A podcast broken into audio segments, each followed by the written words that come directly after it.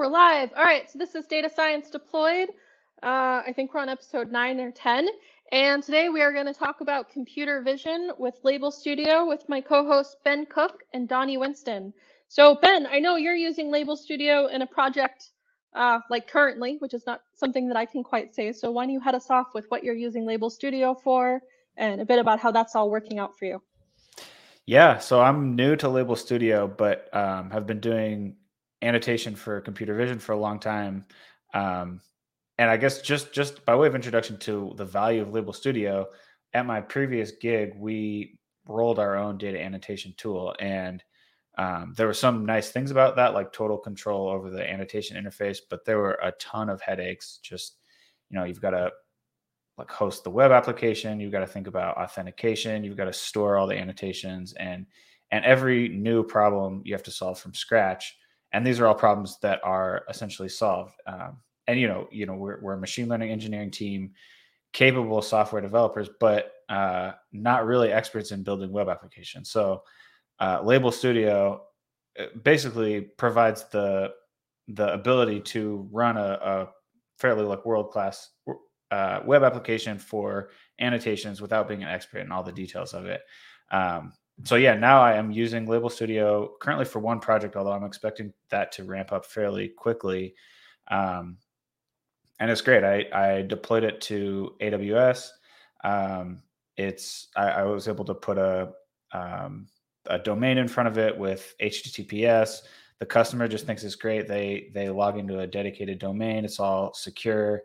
Uh, images and video or images and annotations go straight to S3, like read from S3 and then annotations are written to S3. Um, and I think so far it's a really good experience. It's it's uh, you have a lot of like configurability about how you set up these jobs. Um, the API is really good, so you can you can sort of uh, write commands programmatically instead of going through the UI. Um, and they have an amazing Slack community, so it's very easy to get support, answer questions. Um, so yeah, I'm pretty bullish. So far, I'm just using the open source version of it. Um, although I know they have an enterprise version with extra features, and um, that's something that is potentially interesting as well. So yeah, I think I think it's a great a great way to solve the annotation problem without having to build it from scratch. Yeah, I definitely want to plus one uh, the Slack community. I've been using Label Studio for a little bit, although not quite as much recently because I haven't been on so many computer vision um, projects lately. But I know when I first started using it, I was having like some kind of issue and I was really breaking my brain over it. And I went on the Slack community and asked about it. And I had like a pull request with the, you know, with the commit message and everything that answered my question right in there. And I think like five or 10 minutes, it was ridiculous. Um, so yeah, they're, they're all really, really friendly. And uh, they seem to take sort of like, you know, community kind of input and questions and things quite seriously. So that's always really nice to have. Did you guys watch the webinar from this last weekend? I'll make sure to link to that in uh, in the show notes. I didn't watch it. I wonder if you could give us the TLDR. Oh, it was showing how to integrate um, Label Studio with this tool called, I think it's called Active loop.ai, which I think is supposed to be a little bit like this tool called data version control that we were talking about a few weeks ago. But essentially, it's this idea of um, creating version data sets, but it integrates quite nicely with Label Studio. And then I guess it has like also some kind of performance boost as well that it um, like because it's it's smart. So when it's like reading and writing data, it caches and does things cleverly and all that sort of thing. But it was also very interesting because you know, more and more I'm seeing these kind of um, hosted services, I guess, because, you know, cloud and storage and everything like that has gotten so much cheaper where it's like, why would I bother hosting this? I'm going to go host this on, you know, on active, uh, I think it's called Active Loop. I'll make sure to check that and put it in the show notes. You know, where the, I'm not sure if it's the whole, I don't think it's the data set. You still store the data set itself uh, in your own S3, but maybe like metadata or the roles or permissions or something like that, or you just sign up for an account with them. I'm not I'm not completely sure what the deal is because I haven't used it, but I just thought that was really interesting to see. Uh, you know, like yet another case of let's have this, you know, let's have this code, not even something that I install locally. It's like code as a service. So I just thought that was really interesting. So they went through instance segmentation uh, using this active loop project with Label Studio And actually, the guys from Label Studio sent it to me in the Slack chat because they know that's what I do is the instance segmentation stuff. So I was, you know, I felt very famous on the internet for like a good minute there. That's cool. Yeah, I, I, I haven't watched that uh, webinar either, but I, I'd like to get to it. Um, ben, I, am in, interested in uh, what you mentioned about uh, configurability to set up jobs and an API. So I'm kind of wondering, okay, it sounds easy um, to get something up in front of people in the browser and they do a bunch of stuff. Um, but but then what? What what, is, what does the data look like? Um, do you kind of have to read the API and understand how, how things are? Do they align with any other existing um, standards or data formats for, for annotation to play well with other tools? Like, like how do you then, you know, go from from that annotation step to, to something else? And, and, and how, how much, how interpretable is that data as is? Yeah, that's a great question. Um, so they out of the box they have multiple different export formats. Um, the I think by default it's stored in JSON on your your file storage, either like S3 or or whatever like cloud storage you you want. Um, but they definitely do have some kind of compatibility with some standard formats. So like um, COCO format is kind of popular for object detection. Um, and I don't, I, I can't say I, I don't fully understand basically like what's the supported way to go from this JSON format that they use to COCO or, or some other like standard format. But I think there is a, my understanding is there's a fairly straightforward way to get there um, through the tool. And and the other thing that I know they have is webhooks, so you can you can hook into specific events and then trigger some other API that you set up when when that event occurs.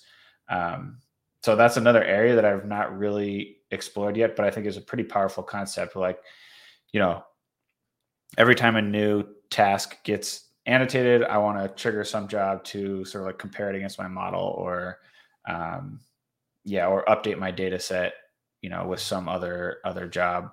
Um, personally, I like that it's just JSON on S3. So, um, you know, the rest of my work is in Amazon and AWS. So it's it's very straightforward to grab those JSON files, snapshot the data set with something like DVC, um, and then it's right there for training and, and other stuff I want to do. The, the, other thing I know they have is that I have not explored, but I think is is a pretty powerful concept is a explicit machine learning integration. So this idea of active learning of like, okay, I tag a handful of examples, I train my model. Now I I sort of like run inference on a bunch of new images and pre-populate all the annotations and then have a human just go through and correct those. It's like that correction step is so much faster than tagging something from scratch. Um, and they're they're really sort of like designing for that scenario, I think.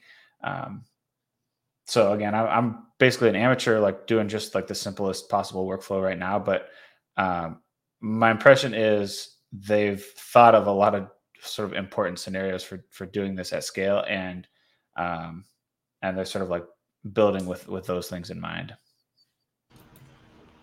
Okay, yeah. The reason I'm, I'm thinking about that is recently I've I've, I've come across this. Um, I mean, when you, when you mentioned setting up jobs, I, there's this um, effort called the Open Lineage specification that that a bunch of tools are using to try and you know uh, coordinate around the, the terminology of jobs and job runs and data sets and versions of them and, and trying to plug into things like Airflow and DBT and Dagster and various things. Um, and I'm also aware of just in the annotation space, um, there's there are things like the, the W3C annotation standard um, that that some people use. So regardless of what actual on disk thing, whether it's JSON or XML or whatever, just in terms of actual vocabularies that are that are used, so that you know, for for example, uh, you know, you're doing something with Airflow and, and that has a bunch of jobs, and then Label Studio has a bunch of jobs, and it all maybe goes through this this open lineage thing, and you can just you know view on on a tool like what what data sets were done what and you know just that that sort of thing rather than just kind of like a local vocabulary. So i was just wondering if, if there was anything like that with label studio. There, there, there might be. I mean you're sort of just diving into it. Um, but when i deal with a lot of like tool interactions uh, with, with different um, different data science activities, I, have been paying a little more attention to how things kind of harmonize. Yeah.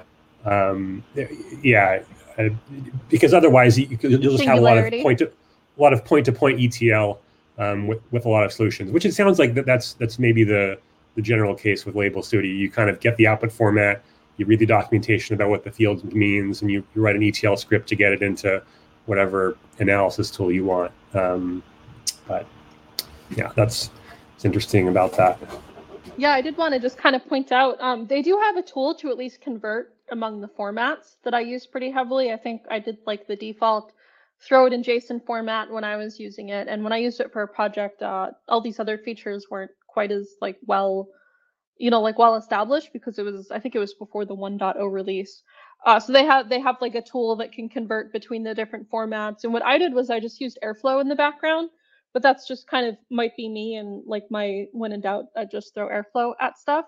And then i had it just you know like pooling for um, these different files. And i think i did something kind of silly like on my when i was labeling things i had like a complete or invalid tag on there too that was just a checkbox. So then after it was like okay we find 20 of these um, 20 of these images that are labeled and they're complete and they're validated that then it would start a new training job because I found the job queue, at least when I was using it anyways, wasn't well suited towards the uh, towards like a very large training job, which I was using this for high content screening images, which tend to be, you know, quite large. So I still wanted to have the hooks to kind of send that elsewhere, but I did find, you know, with Label Studio, I could do that. So I do think it has the capability that you can train in-house or you can go hook it up um, to something else, either with the webhooks or just, you know, interacting with the database. Um, I'm very into this like open API schema lately that you can get from everything that then you can like use that and then you can use the open API generator to like generate you code absolutely everywhere else. So then you can generate,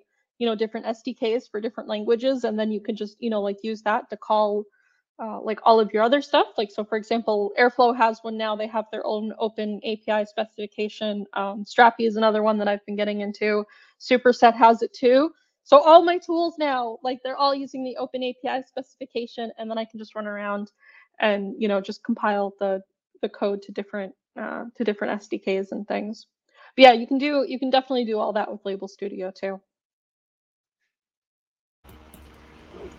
I, want to harp harp on that too. You know, Ben was mentioning you know one of the key benefits of Label Studio for him is that uh, you don't have to do web development, you know, you can sort of deploy this tool Which that's based in the, for. That, that's that's based in the in the browser, um, and and people can essentially create create the data, do what they need to do, and I definitely see that also with with the Open API. Um, so I've, I've deployed you know um, tools built with with Python's Fast API that expose an Open API, and they kind of have the Swagger front end, and um, people who don't want to use programmatic uh, you know stuff, um, I can I can train them to just use that automatic front end. You know, here's how you authorize. Here's how you you know click to enter in this endpoint, and each of the parameters. You know, if it's an enum, it'll have a drop down. You know, you can enter a string here, and, and so it's it's really nice. It's kind of a very minimal UI, um, not very user friendly necessarily, but but you can train someone on it, and it, it's there, and it's in the browser. Um, so that's kind of another benefit of this this kinds of thing, and and uh, having a standard like that. If it's an open API, someone else can work on on that front end and and develop that Swagger front end and do it. Um, so that's that's great. Yeah. So Ben, what are you labeling with your uh, with your labeling project? Yeah. I think we need to hear about this. Yeah, I'm labeling cow heads. So the basically the the end goal is facial recognition for cows, and that ties into a bigger system. Um, but one to, to do facial recognition, you need identities, and it's um, the that's sort of an interesting problem because basically you you can use a combination of where the cow is and the the tag on their ear but a lot of times the tag is not visible um, the tag changes from from location to location so um, so basically, it's a, a multi-step thing. Like right now, we're getting all the heads, and we're going to do a train an object detector to find cow heads, and then we'll track those cow heads and create little cropped videos Um, oh, the other the other problem I didn't I didn't say is that uh, the way they'll collect these videos is they'll drive down a, a feed bunk. So they'll stick a camera out out the truck and just drive down the feed bunk while they're the cows are sticking their heads through and and eating this feed. And so you get videos with a bunch of cows in them, and we want to create still images of individual cows with known identities. Um, so yeah, basically, right now we cut out heads, get get sort of like boxes of the heads. Then we'll train a a head tracker and create little like cropped videos of individual cows. And if you get a, a view of the tag, then you can identify who's that cow. And then you get the whole video of sort of like cutouts that you can use uh, as images to train the the facial recognition system. So yeah, multi-step thing, and that um, yeah, like that that's makes it important to have somewhat of a flexible annotation system because right now we're doing heads, but soon it's going to be like look at this video and figure out what the ID of that cow is. Um, yeah. Cool. Sounds like an interesting problem, at least. It is. I like problems yeah. that have like a couple steps to them. Yeah.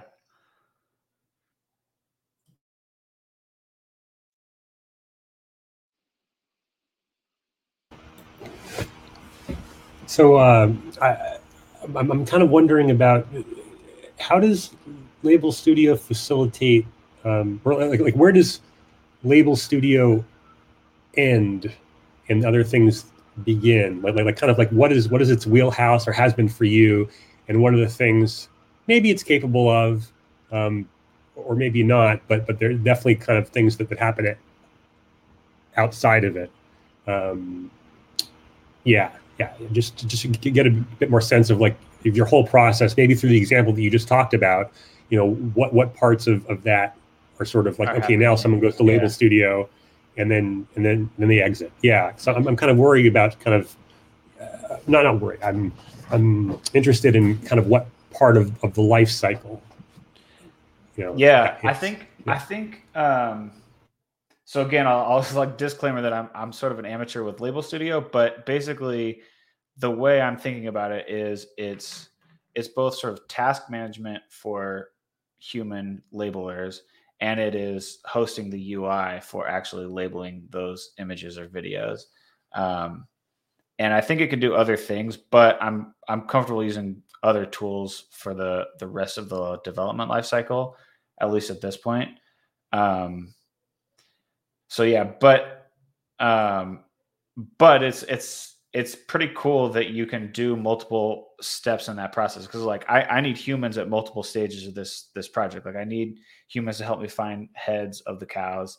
Then i'm going to automatically create a bunch of of these like cropped videos and I need humans to go through and watch and say oh yeah that's tag 1734 this is tag 5432 um, and like both of those sort of like like interface for humans to help me figure out what this data says yeah that that i think is the sort of like central wheelhouse of of label studio. The like yeah critical feature. Yeah are, are there are there things that that kind of i guess based on on your your users experience like that were like the default out of the box ui experience of label studio you kind of want to want to customize? Or like maybe can I just change this little thing and like are, are there hooks into that or do you or, is it sort of like well I need to fork the code base and maintain a fork like like uh, how does how have you encountered that that kind of idea where like this tool is, is great but now I want to change it a little bit so so like yeah. like what what is the what is the relationship between the size of your conceptual change in your mind to, to the to the size of the actual kind of change and implementation challenge to, to get that out? Yeah, I think that's a great question. And my my ideal uh, tool would allow me to write my own React components and and create completely custom tagging jobs. Um, you know, when you're when you're tagging a million images, you care about fractions of a second in, in terms of efficiency and how fast how fast it goes. And um, that's definitely something that I, I, saw that as an advantage of of rolling our own annotation tool at my previous gig. It it was sort of like the the cons outweighed the the pros in that case because we had to do all this other maintenance and, and support that was not value add. But I think like simple things like okay, I want the cursor to be a, a crosshairs instead of a pointer, and I want I want to extend a little like uh, light gray line to the to the sort of extremes of the image with the cursor so you can see where the box is going to land and um, these like tiny little ui patterns that can actually make a big difference in terms of speed for your for your tagging team.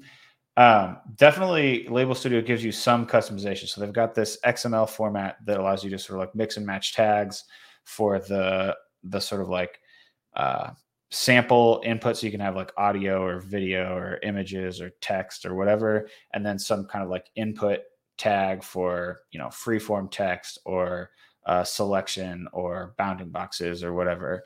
Um, so i think definitely there's ability to mix and match those things you also one of the inputs can be html so in principle that could be an iframe to a youtube video or something else what i don't I don't know. I would love to be wrong about this, but I don't think is possible is for me to write my own React component as a plugin and sort of like somehow import that into the, the tagging job. So I don't get full flexibility of w- what does that tagging job look like.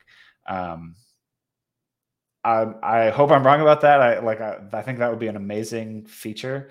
Um, I think otherwise, I think if you want to write custom jobs, I think basically you'd have to fork the front end um, you know it's open source so you're free to do that but you you give up some of the benefit of i don't have to actually maintain this this system if you do that um, yeah well i know one potential um, solution i don't know how much of a solution this is specifically with label studio because i haven't done it is this idea of using like a single backend and then adding uh, different and flask they're called like different routers so you could have like you know backend slash app one, backend slash app two, and they could have completely different front ends, right? Like they don't, um, you know, one could have the typical Flask, the the Jinja templates and the static HTML and all that kind of thing, and then the other one could be like an Angular uh, page that's being spun up and all this kind of stuff.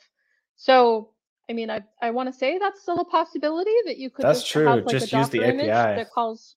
Yeah, that just you know, so get a Docker image, call the. I think the backend of Label Studio was written in Django um, have like the default view that it has with the React front end, and then also to just have like an additional view um, that's maybe even being served separately or something like that. That's completely your own front end. I don't know though that's because really I haven't point. I haven't like really tried it. I've only used the XML stuff.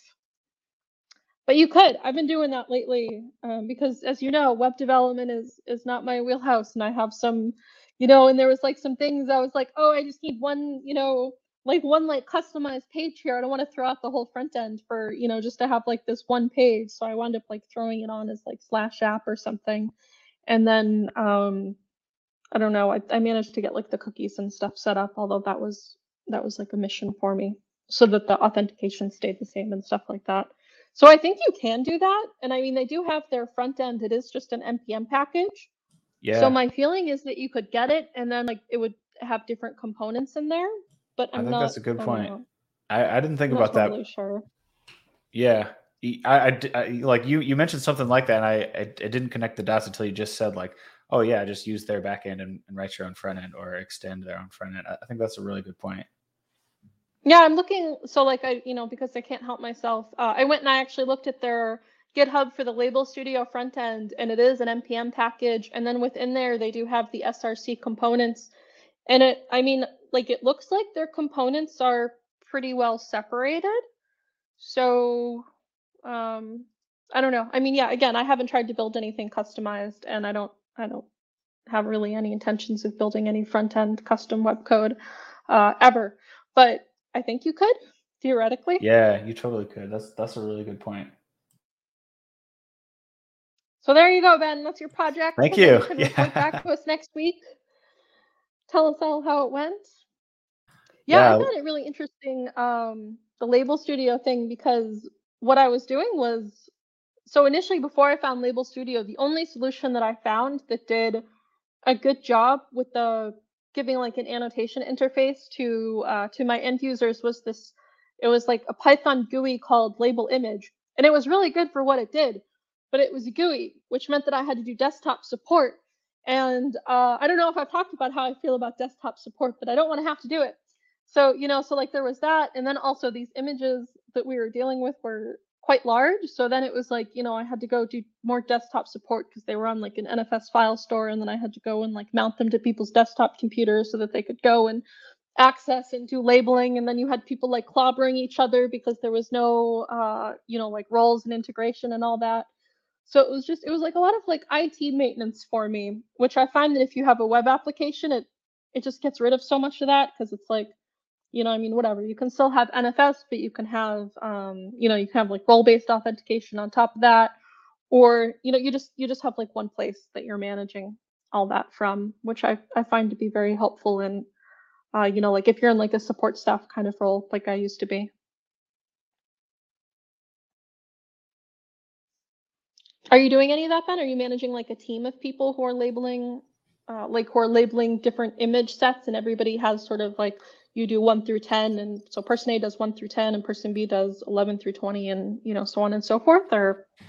Yeah so we're doing we're doing that in a very simple way right now. So the my client has a team of interns basically um, and a bunch of people are just kind of going from a single a single list and and tagging through it.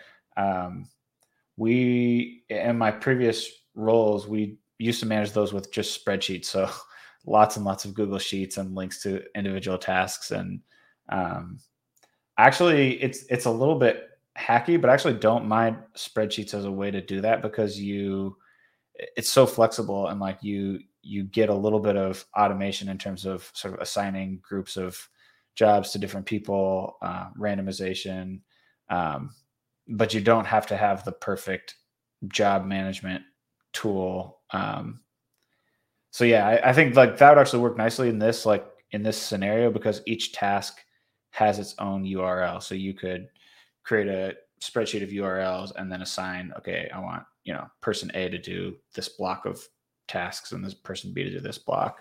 Um, we because we're tagging a small amount for this first pass, we haven't messed with that yet. But um, I imagine that is something I or or the team will be looking at pretty seriously in, in the near future.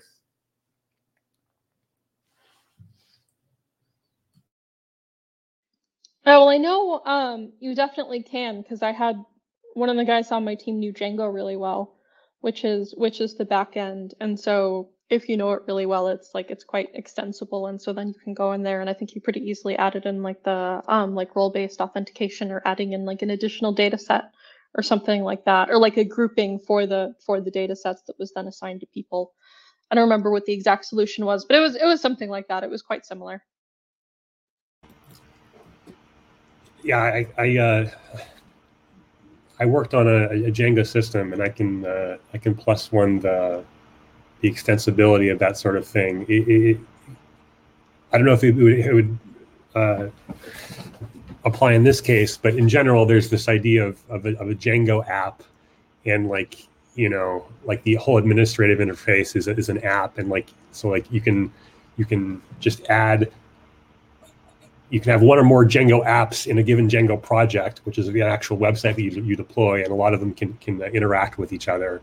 And and that was really nice. I was doing something, and like there was a Django app for that, and it basically gave me a bunch of backend routes, and it managed its own database tables, and I could like hook into those models and and do stuff with it.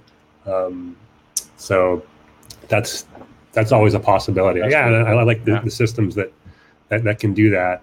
Um, yeah, I, I, I, was, I was just thinking a, a, bit about that. Like those kinds of systems seem really nice for just the kind of work we do, or where we kind of want to want to build things, um, but not have to have to build too much and have to have to build from scratch. Um, like you mentioned, you sort of you sort of know like you can work at a given level of sophistication. Like like I know how to do a React component. If I can work at that level, compose those, that's great. But if I have to start all the way at the bottom of like a blank HTML page and like let's let's you know import React and let's let's do all this stuff, it, it gets a little hard.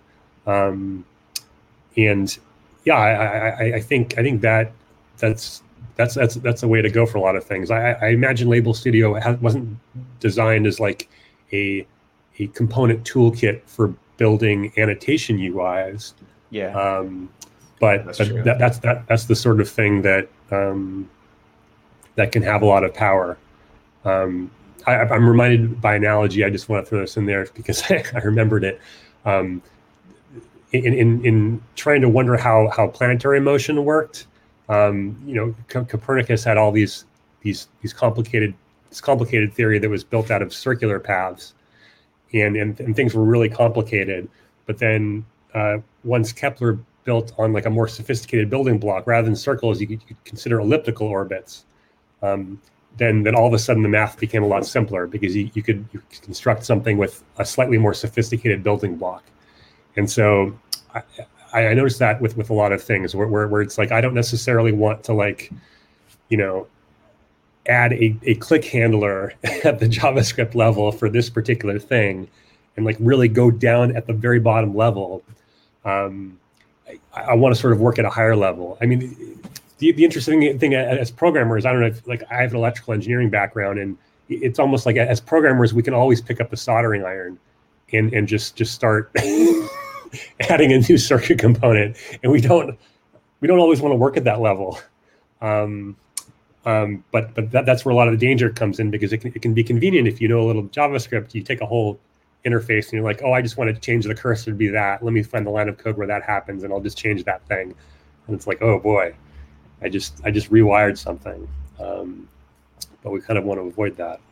Uh, yeah, totally.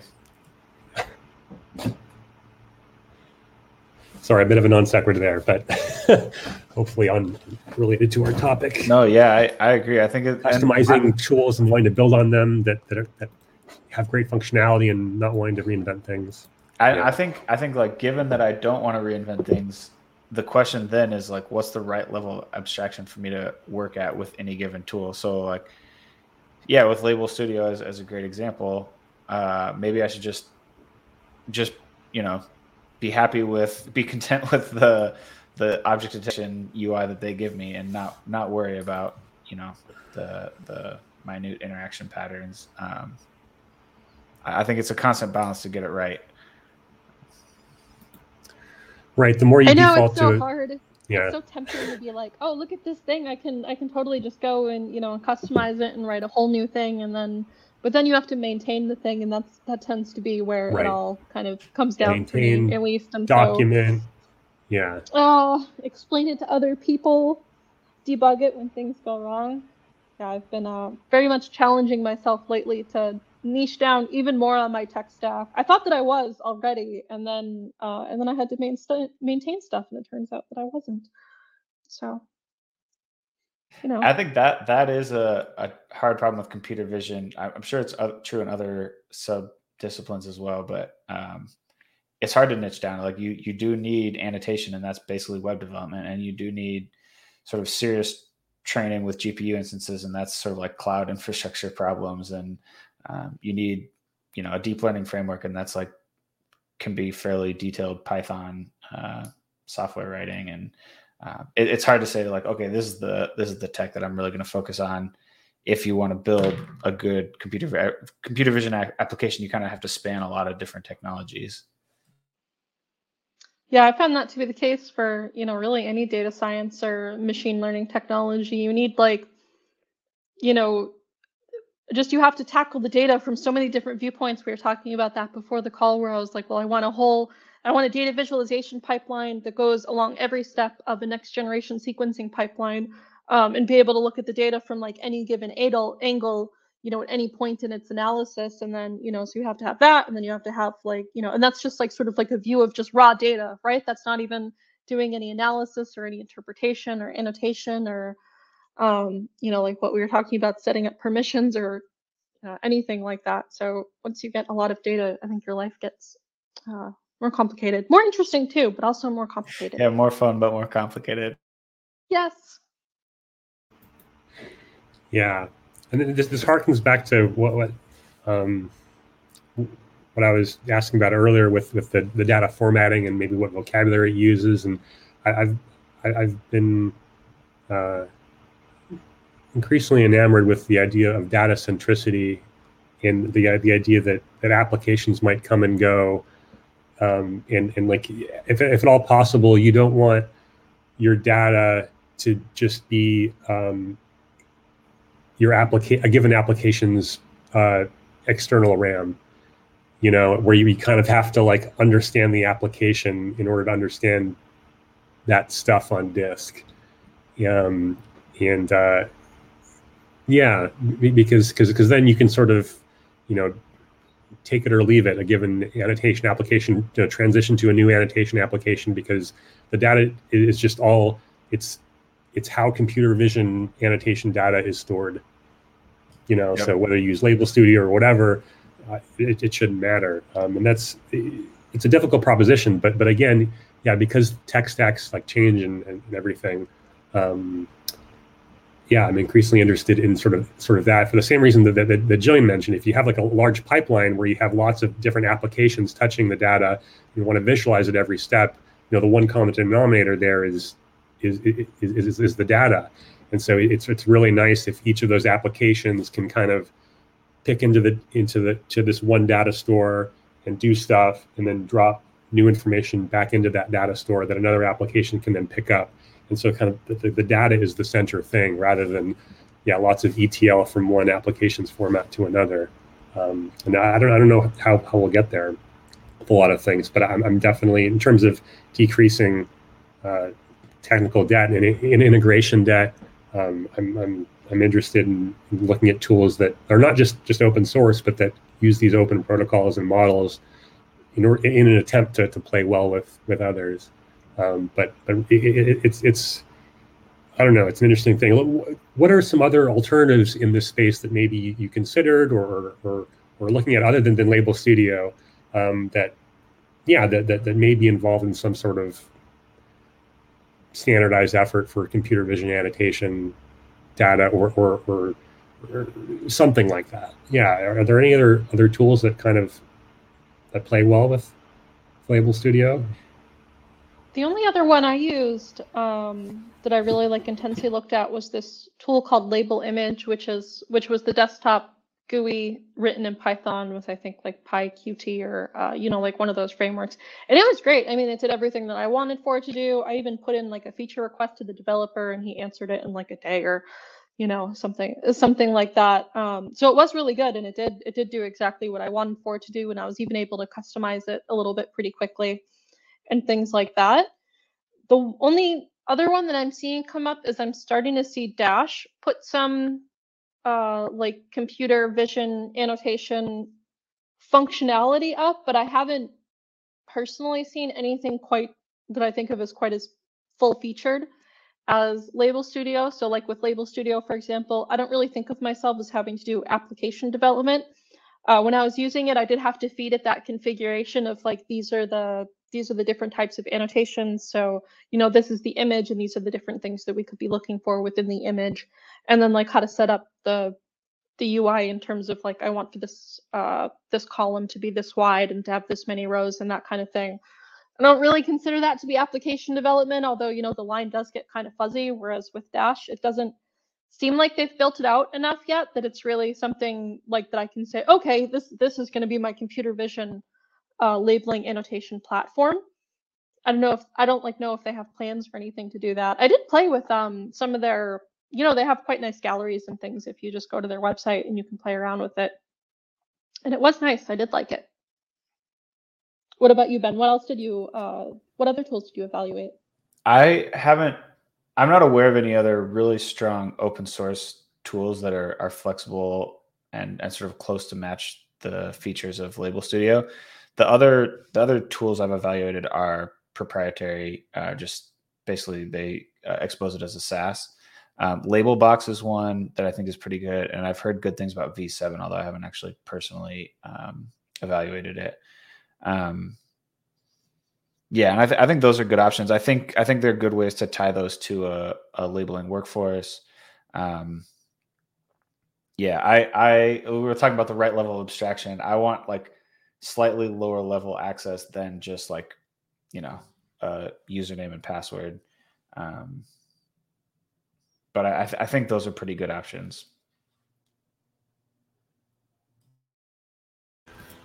cool uh, just just to throw in throw in one thing that um, I, I, haven't used used personally um, but but I know about it. Uh, I don't know through the there's this natural language processing library in, in Python that, that's quite popular called spaCy, um, and there's there's there's a company that, that does a lot of the that has the main developers on it. It's called Explosion.ai, and they have this this tool called Prodigy, um, which is an annotation tool. Um, and it does look like they, they do computer vision stuff as well, images as well as labels. Um, so, but I haven't gotten into any like output formats or anything. But I, am just I'm kind of wondering, um, you know, if if anyone has sort of done that, like tried to label things with one or the other and like combined them. Um, but I, I, could definitely see that as uh, being an important thing. Um, I don't know. I don't know. yeah, I haven't tried. No, me neither. Recently, all that I've really used is Label Studio, and I've been happy enough with it um, that I just keep using that. Yep.